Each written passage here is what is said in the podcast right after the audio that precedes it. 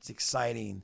We're uh, we're going through Revelation, and there's just so many good things to say about Revelation. You you you may you may think you may think that Revelation is pie in the sky, and that it's just this distant book that has no current relevancy, that it has no impact on your life today. I I want to tell you, I want to I want to tell you that Revelation is is very very critical. It's a, it's an it's an amazing book. It's a critical book. I think it's a book that um, I think that it's a book that should be, can be, was designed to be life changing. Amen. Revelation was designed to be life changing. And there's just so many good things about the book uh, that I think has immediate impact on our lives that's relevant today, right now. It's not just some distant futuristic book. It's not some old historical book. It's not some book full of symbols and and this and that. It's a, it's a real book with real life application in the real world right now. Amen. Amen. Amen. So I want to just talk about just Revelation today, chapter 1. And I'm going to use verse 19 of chapter 1 in Revelation to use it as kind of a general outline for this entire series because I'm going to be incorporating Daniel, especially the last six chapters of Daniel. I'm going to be incorporating some parts of Ezekiel, some parts of Zechariah, some parts of Matthew, Thessalonians, and Corinthians, First Corinthians, into these sermons and throughout, throughout this series. So it won't be exclusively Revelation but it'll be based on revelation, and that will be our core. And we'll be using that kind of as our, our, our guideline for learning about the revelation of Jesus Christ and end times. Verse 19, the King James Version says, Write the things which thou hast seen, and the things which are, and the things which shall be. That's our outline. Those are our marching orders. We're, we're following John's pattern of writing about history, about present, and about future. And that's what's in the book of Revelation. Those 22 chapters encompass past, that is, chapter 1 is about the past, that means prior to AD 1, prior to the first century. The present, which includes the first century with, with relevance and with significance to our current 21st century. And then chapters 4 through 22 are chapters that are all events that are forthcoming, future events. Once you get past chapter 3, it's future events, events that heretofore have not occurred.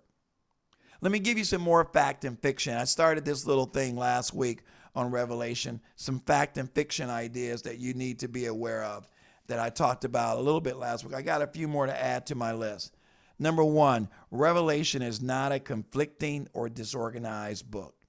Matter of fact, it's very direct and it should be understood and interpreted literally unless it clearly states otherwise. The book is orderly, it's uplifting, and it's understandable by normal Christians. You don't need a, a degree in, in theology. You don't need to be a graduate of a seminary or a Bible college.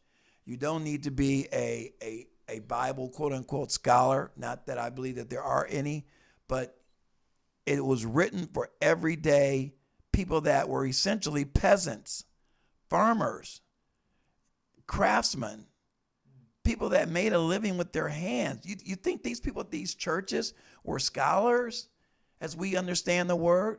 That these were theologians? That these were seminary students? No. The Lord gave this letter to John to send to those seven churches in Asia Minor, which is basically greater Turkey right now, right there at the line. Asia Minor is where Europe and Asia Europe and Asia connects. It's, it's right in that general area. Uh, probably our admiral, our, our local uh, expert on, on worldwide events, has probably been in that part of the world. I haven't been there. I would love to see the Holy Land. I don't know if I want to go anywhere now during this pandemic, but I would love to have visited some of these churches. I would love to see the, the ruins of Ephesus or Philadelphia or Laodicea or Sardis or Smyrna or Thyatira. It would be great to see some of these areas that we're going to be talking about for the next few weeks. But since I haven't, I have to rely on Wikipedia and the internet and, and pictures and Google Maps to kind of get a, an idea of where these cities existed approximately 2,100 years ago. But what you need to know is that the message is relevant, it's current, it matters, it speaks to us today. Amen.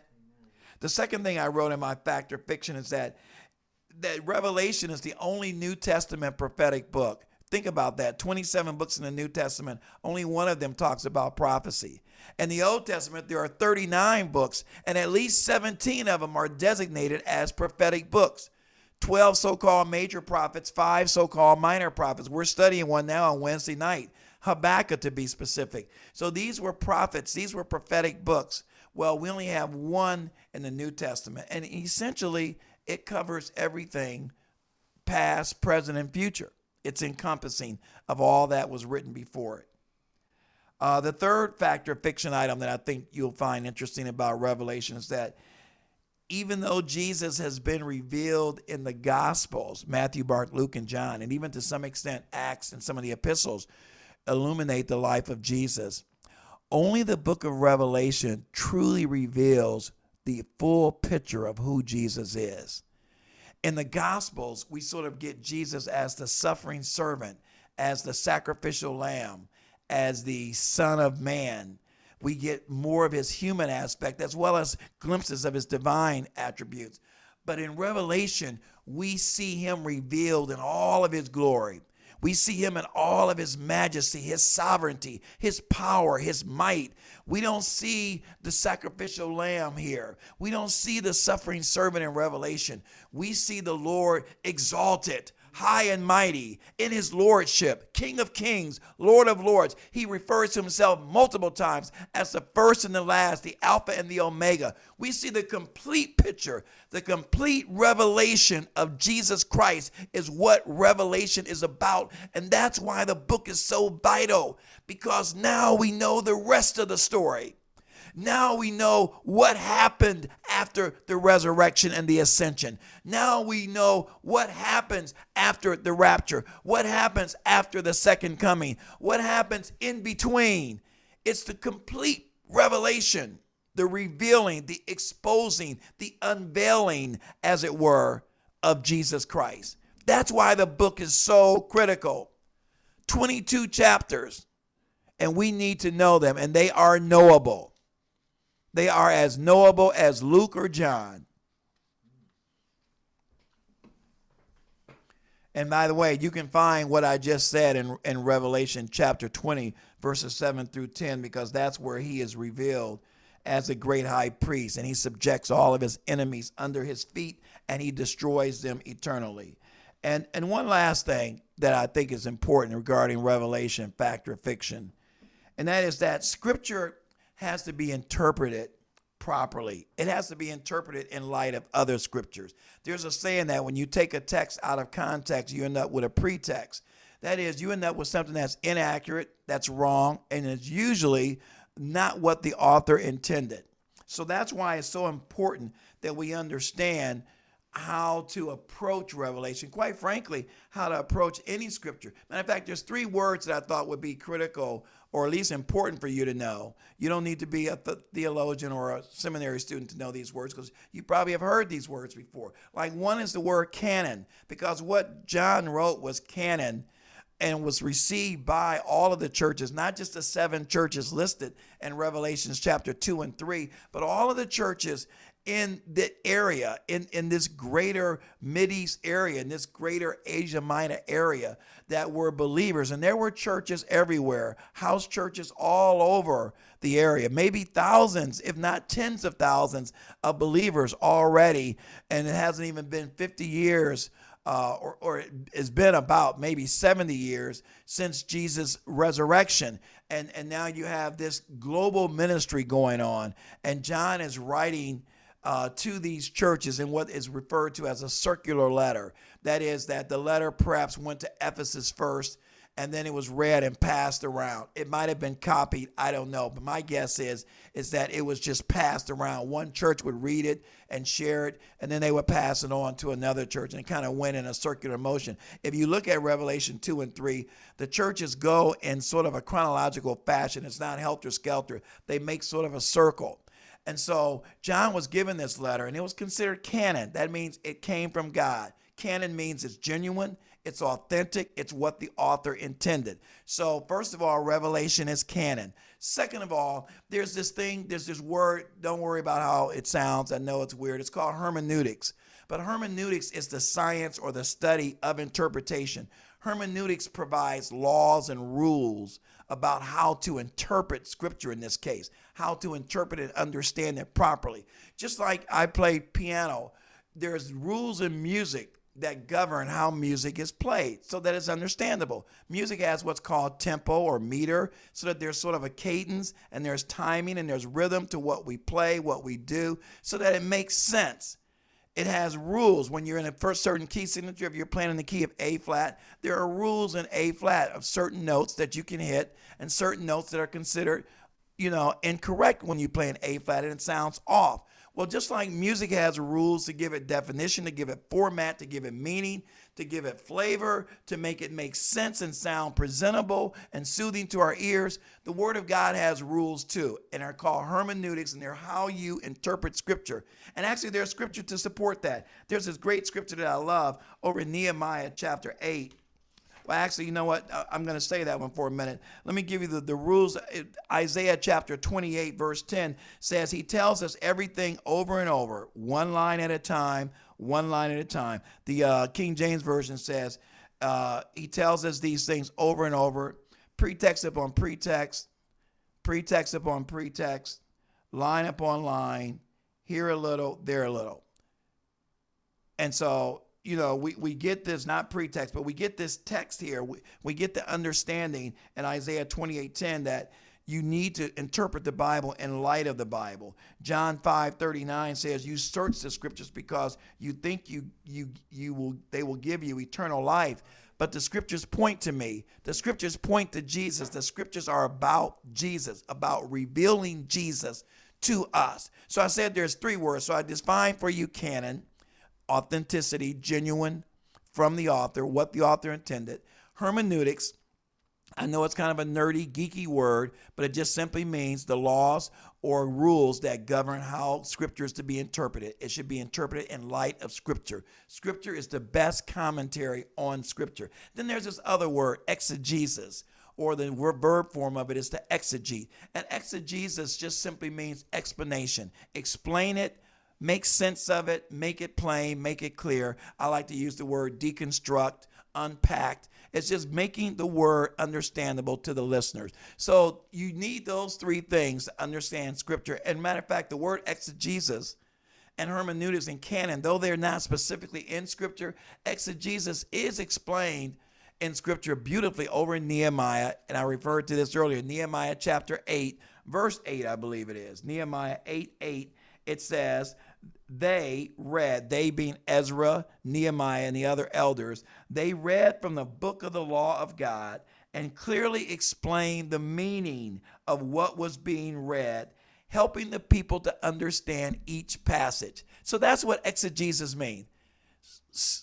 Uh, weird word, simple meaning. Explain the word so that it's clear. And we give an excellent example of the definition of that word in Nehemiah excuse me, chapter 8, verse 8, where Ezra, Ezra read from the Bible and he clearly explained, he exegeted, he exposited, he broke down, he unpacked what the word meant to help the people understand each passage. Amen. So so this this idea of prophecy, you can't go out on your own and just invent your own view of the book of Revelation. You can't come up with some personal view that you've constructed by conferring with extra biblical text or coming up with some weird idea or getting we can't make this up. We can't have our own view. There can't be 25 different versions of the book of revelation. The book is canon The book can be understood hermeneutically by using the principles for understanding scripture that are in the Bible, that's in scripture, and then we exegete or we explain that to give the sense of it, the King James Version says in Nehemiah 8, of what the word means. And so Peter really crystallizes all of what I said in just one killer verse that tells us exactly how scripture is to be understood in 2 Peter 1:20. I'm going to even throw in verse 21 because I love it. The KJV says, knowing this first, that no prophecy of the scripture is of any private interpretation. By the word, the Greek word for private there refers to personal. In other words, I can't just come up with an interpretation on Revelation or any other book in the Bible and just say, this is canon, this is authentic, this is genuine.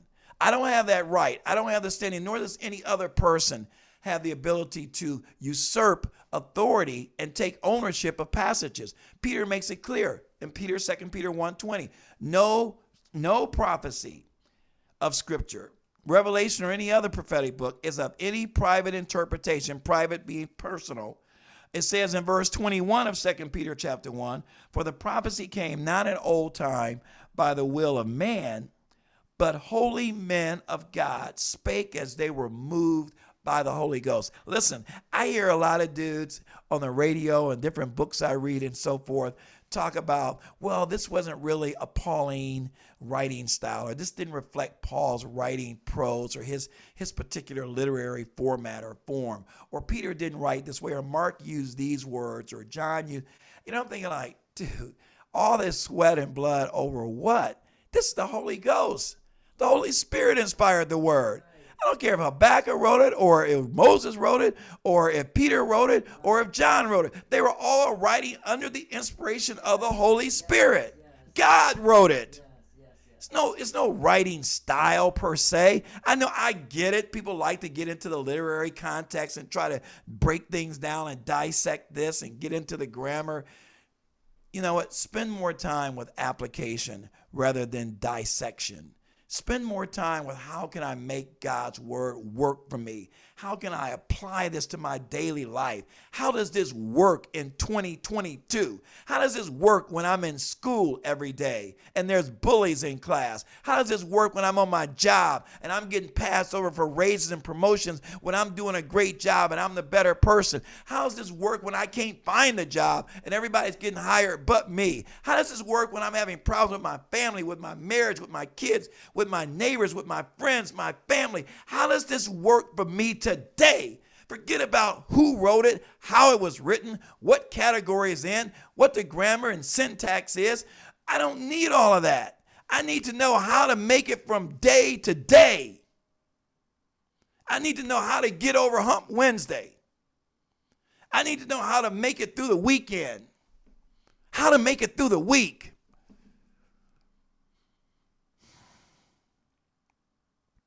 I'm not angry. I'm not bitter. Please, if, I, if I'm coming off as being upset, I'm not. I'm just really trying to make this as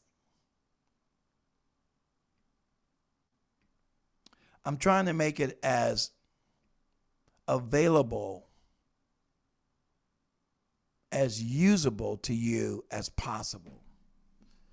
I want Revelation to just, I wanted to just knock your socks off with excitement and encouragement and enthusiasm. I want you not just to be instructed by my words, by God's words through me. I want you to be inspired. I want this book to become part of your daily routine. I'm going to send you a Be a Berean, and it'll be full of things that you need to look at in Revelation that I think will be helpful.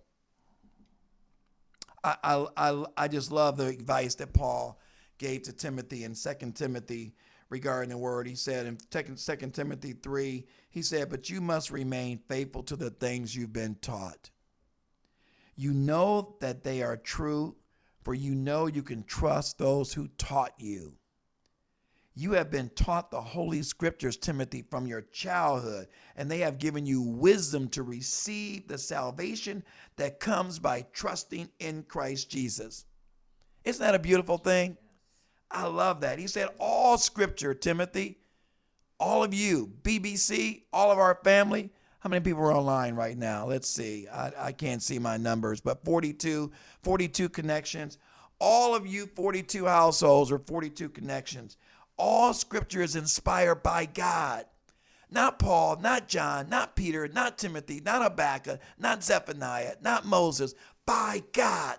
All scripture is inspired by God according to 2 Timothy 3:16 and is useful to teach us what is true and to make us realize what is wrong in our lives. It corrects us when we are wrong and teaches us what to do, teaches us to do what is right. God uses it to prepare and equip his people to every good work. That's why we study the word of God. So that we can be better at doing this thing called life so that we can be better at doing this thing called being a believer, being a Christian, that we can be better, that we can do it right, that we can be like Jesus. Amen. Amen.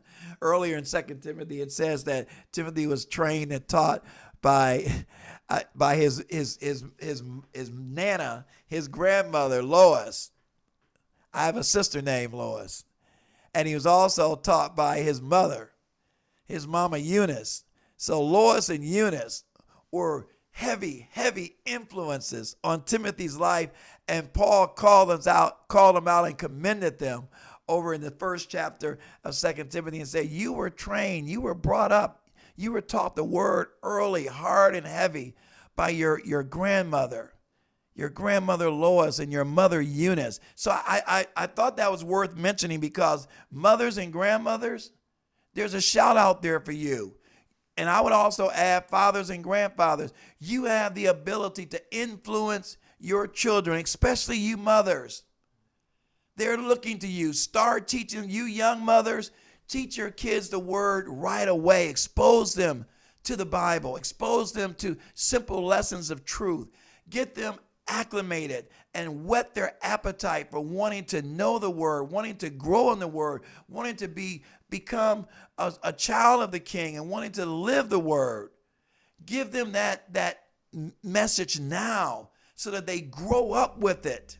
It becomes a part of their personal DNA. Amen. You grandmothers and mothers out there, you have a great responsibility to train your children up in the way in which they should go. And the Bible promises that when they're older that they will not depart from it. They may bend, but they will not break. They may drift off the beaten path, but they will be brought back according to the word of the Lord. If you instill it in them, you train them, you get it in them, God will do the rest. Amen? Amen. Amen. Y'all still with me? no one's sleep yet. If if you know, tell your neighbor, hey, wake up. He's not. He's almost done. Hang in there with him. God is so good. I pray that the word is good to you and that you're growing and that you're learning and that you're that you're getting more and more of what God wants you to have. There's a couple other things I just want to share and I'll let you go. In, in Revelation, I, I just want to read a few verses and um, explain it, and then I'll give you our, our Monday morning moment, and um, we'll we'll be done. Revelation 1 1 says, The revelation of Jesus Christ, which God gave unto him, to show unto his servants things which must shortly come to pass. And he sent and signified it by his angel unto his servant John goes on to say, who bear record of the word of God and of the testimony of Jesus Christ and all the things that he saw. Blessed is he that readeth, and they that hear the words of this prophecy and keep those things which are written therein, for the time is at hand. You know what? I, I just thought it was interesting that there's two words that jumped out to me that have significance relative to time or priority. And in verse 1, you see it says that things, things, these things must shortly come to pass. And then down in verse 3, it concludes with, for the time is at hand. Well, when you see those words, matter of fact, that the word shortly there, it uh, the Greek word there means imminent. That is, it certainly will happen. It's it's not measuring time in terms of distance. It's measuring definiteness, the definite occurrence of this, that it's imminent, that it's definitely going to happen, that it's the that it could happen at any time. It's not regarding the intervention or time or the time in between. There could be five minutes in between or five centuries in between. It's it's or five millennial in between. It, it, that word there, shortly to come, and it, the same thing with the word, uh, the time is at hand, uh, is is, re- is referring to that it is next. It could come at any time. It is definitely going to come.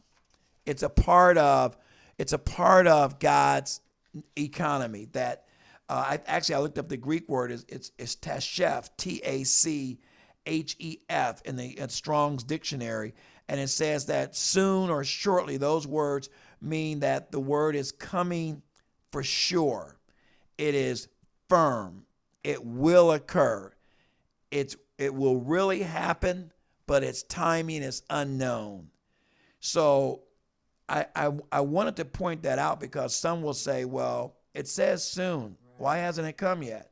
Why hasn't it said the time is, is near? Well, the Greek word there for time is near, that word time is kairos, K A I R O S.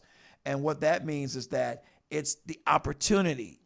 It's the opportunity is at hand. That is, it could happen at any moment without any other intervening acts.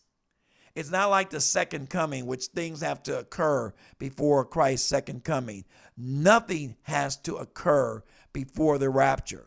Nothing has to occur before what we read in 1 Corinthians 15 and 1 Thessalonians 4. Those events, those events, the Lord's coming in the air, what we call the rapture, that snatching away, that could occur at any moment, any day, any hour, any minute. Those events are imminent they are they are soon to come and they must come. That's the key in those words. They're not measuring time. They're they're they're measuring imminence. That these events will come imminently. What a blessing. What a blessing to know that. And I think it's important that we realize that all of these events in chapters 1, chapters 2 and 3 could be considered current events and historical events. We're talking about things that are within John's purview right then. He was writing about what has happened and he was writing about what is happening. And there's relevance to that for us today, right now, right, this, right at this moment. So let me just there's more I, I, would like to say, but I but I won't because I, I, probably have been been long enough. But I, I do want to say that I want you to understand before I give the Monday morning moment why I think this book is so important and, and why I pray that you are um, inspired to want to study and grow and read because the enemy would try to distract us the enemy would try to misdirect us so that we can't receive God's best. I, I have a book downstairs written by a guy named Tom Sine, and it says, Why? It's, it's talking about God's word. It says, Why settle for less when you can have God's best? And I, I totally agree with that. There is so much God wants us to have. We don't need to live like paupers when God has made us princes. We don't need to live like we don't have any hope when God has given us all hope.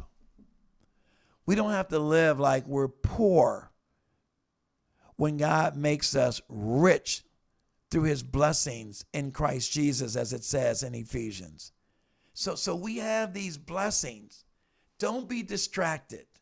Don't let the enemy get you caught up into the day to days of January 2022. Don't let social media and social causes and issues and life and work and ambitions and, and money and time distract you from God's best. The enemy wants to do that. He wants to distract us. He wants to keep us detained and and and keep us occupied away from what God would want us to have. Please don't let it happen. Please don't let it happen. John, John, who also wrote the first epistle of John, says, Don't love the world, nor the things that are in the world.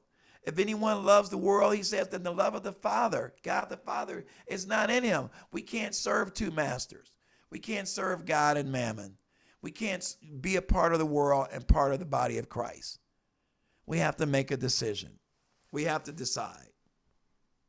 I love what James says in James chapter 4. He says, You adulterous people, do you not know that friendship with the world is enmity with God?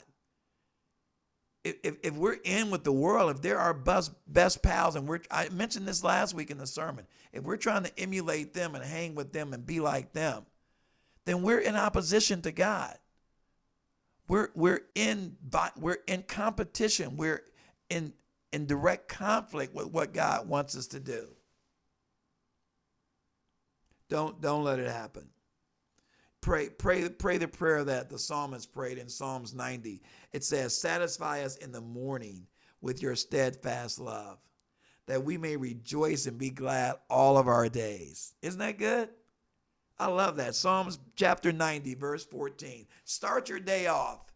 Lord, satisfy me in the morning with your steadfast love that I may rejoice and be glad all of the day. Make God a priority. I, I read this amazing article. It was called Desperate for Distraction. And it, it was uh, the subtitle was Why We're Bad at Being Alone. And the whole the whole context of the article was about this book that was written. It's a, it's a really good book. You might want to look it up on uh, either Amazon or Christian Books. It's called Christianity for Modern Pagans. And Christianity for Modern Pagans talks about Christians today being distracted and caught up in the worldly climate, caught up in the movements of the world, in the causes of the world, in the entertainment of the world, in the passions of the world. And it dilutes, it dilutes our effectiveness. It dilutes our attention towards God. It dilutes our witness and our testimony, rendering us ineffective, if not useless. Is what I often say about the devil that he is, as Revelation 12, and we're going to get to that in weeks to come. He that, that he is a, an accuser of the brethren, accusing us before the Father day and night. He's trying to destroy our lives, and when he can't destroy our lives, he will settle for destroying our testimony. He will try to render us neutralized, ineffective, salt that has no seasoning, light that's hidden under a bush.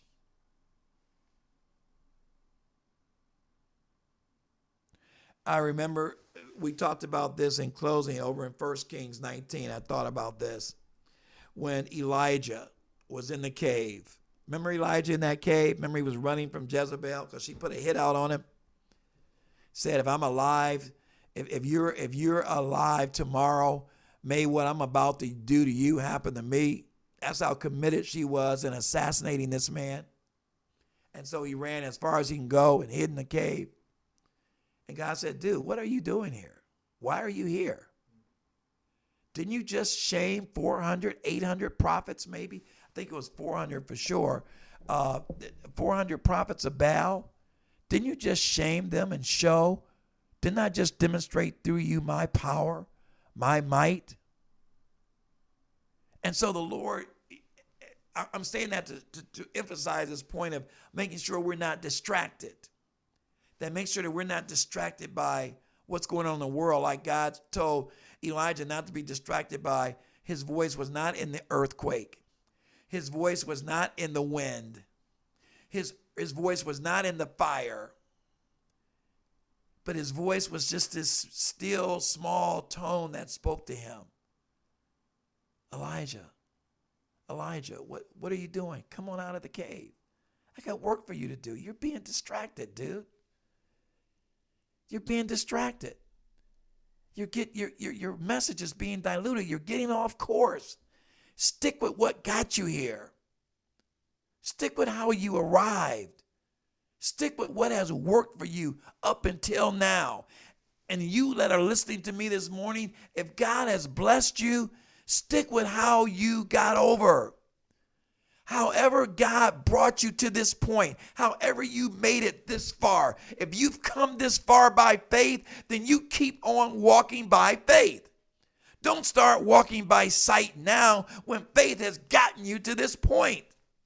If God has blessed you to get to this point, you keep praising Him. You keep serving Him. You keep worshiping Him. You keep thanking Him. You keep glorifying Him because He got you to where you are. Don't get distracted. Don't try something different. Don't become, you know, Christianity for modern pagans. Don't become a pagan. Don't try to move to something else when God has brought you thus far. God is still saving. God is still healing. God is still keeping. God is still delivering. God is still bringing back from the dead, literally and physically. God is still bringing people from the brink. God is still rescuing the lost. Don't give up. Don't be deceived by what the world is doing. Don't even be deceived by this pandemic. Don't get caught up in everything that you see going on and everything that you hear in the news. Man may say one thing, but God's voice prevails. I will I will listen to the Lord. As for me and my house, we will worship the Lord, Joshua 24 15. I will listen to him. The Monday morning moment is study the word in small doses, but live it daily and boldly. I'll say it again. Study the word in small doses, but live it daily and live it boldly. Second Timothy um, uh, 2.15 says, study, 3.15, I'm sorry, I have it right here, 3.15. study to show yourself approved unto God, not approved unto man, not approved unto people, not approved unto an institution. Study to show yourself approved unto God, 2 Timothy 3.15 says. A workman a work person if you're into proper pronouns or gender related pronouns, a work person that needed not be ashamed. Ashamed how, Pastor Will? Ashamed before the Father. Ashamed before God. He said, if you if you're ashamed of me, I'll be ashamed of you before my Father. I don't want to be, I don't want the Lord to be ashamed of me. Matter of fact, I want him to be pleased with me. I want him to say what he said to the servants in Matthew 24 Well done, my good and faithful servant. Well done. That's what I want the Lord to say to me.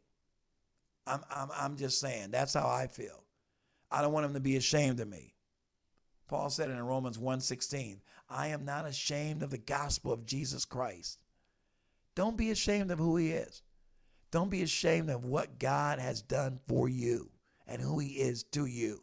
And don't make him ashamed of you because you're ashamed of his word. He says, rightly dividing the word of truth. And I gave you the tools canon, hermeneutics, exegesis, fancy terms that just simply means let the word explain the word, let the word teach the word.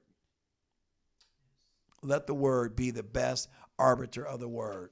I think I mentioned it last week that there are 200 there's 404 verses in the King James Version in the book of Revelation, 404 verses.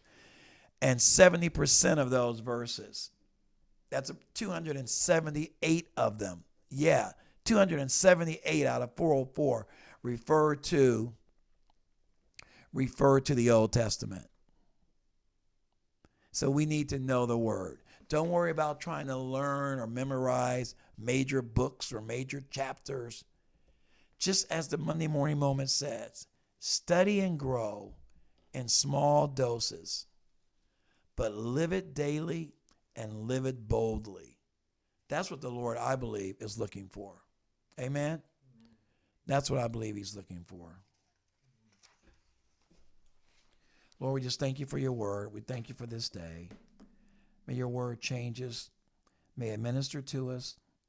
May it make us like you, made into your image, made into your likeness.